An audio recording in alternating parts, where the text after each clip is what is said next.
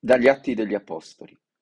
Uomini di Galilea, perché state a guardare il cielo? Questo Gesù che di mezzo a voi è stato assunto in cielo verrà allo stesso modo in cui l'avete visto andare in cielo.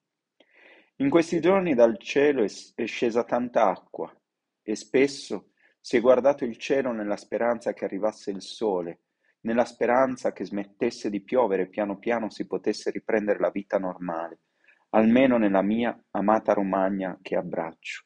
Gesù in questo giorno dell'ascensione sale al cielo dopo 40 giorni dalla risurrezione, nei quali si è voluto mostrare ai discepoli e ha continuato ad annunciare il regno di Dio. Sono stati giorni diversi da quelli vissuti prima della morte, giorni nei quali i discepoli avevano l'esperienza che il cielo e la terra si potessero toccare in quel Gesù che vedevano, in quel Gesù che parlava con loro, si potessero cielo e terra toccare per rendere la vita migliore, appunto per costituire il regno di Dio, cioè quella convivenza giusta e pacifica tra persone, popoli, la nostra madre terra che è stata, è e sarà l'unica prospettiva della venuta del Signore. Per continuare a edificare il regno, Gesù ha bisogno di noi, ma non di noi, di noi immersi nello Spirito, di noi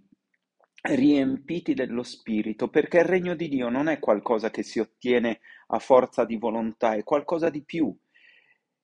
è qualcosa di semplice ma potente insieme, che ha a che fare con il miracolo dell'amore. Per questa ragione Gesù domanda ai suoi discepoli di non allontanarsi da Gerusalemme, cioè di non andare con le proprie gambe in mezzo al mondo, con le proprie forze, potremmo dire, ma di cominciare la corsa del Vangelo solo dopo aver ricevuto l'energia di Dio dice, ma ricevete, riceverete la forza dallo Spirito Santo che scenderà su di voi e di me sarete testimoni in ogni luogo. Come? Guardando il cielo e attendendo che Dio faccia qualcosa come hanno fatto eh, al termine della prima lettura gli apostoli, cioè guardando il cielo, guardando le nuvole, aspettando che Dio po- possa fare qualcosa per unire di nuovo il cielo e la terra? Assolutamente no, ma tirandosi sulle maniche,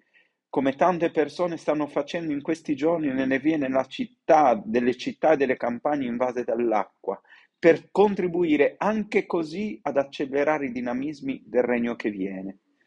Lo spiega bene il grande teologo Boneferi, il 24 luglio 1944 scrive a un amico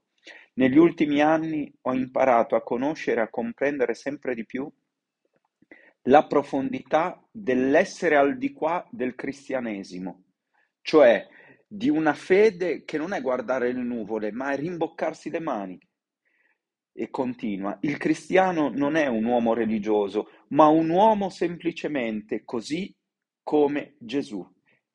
Chiuse virgolette. Così facendo si è capaci di prendere sul serio le sofferenze del mondo, cioè abitando la terra, essendo fedeli alla terra, guardando in volto gli uomini senza guardare il cielo, ma guardando il cielo dentro gli occhi degli uomini, le loro sofferenze, le loro fatiche, le loro lacrime, allora si prende sul serio la vita del mondo e davvero possiamo fare, potremmo fare la nostra parte perché noi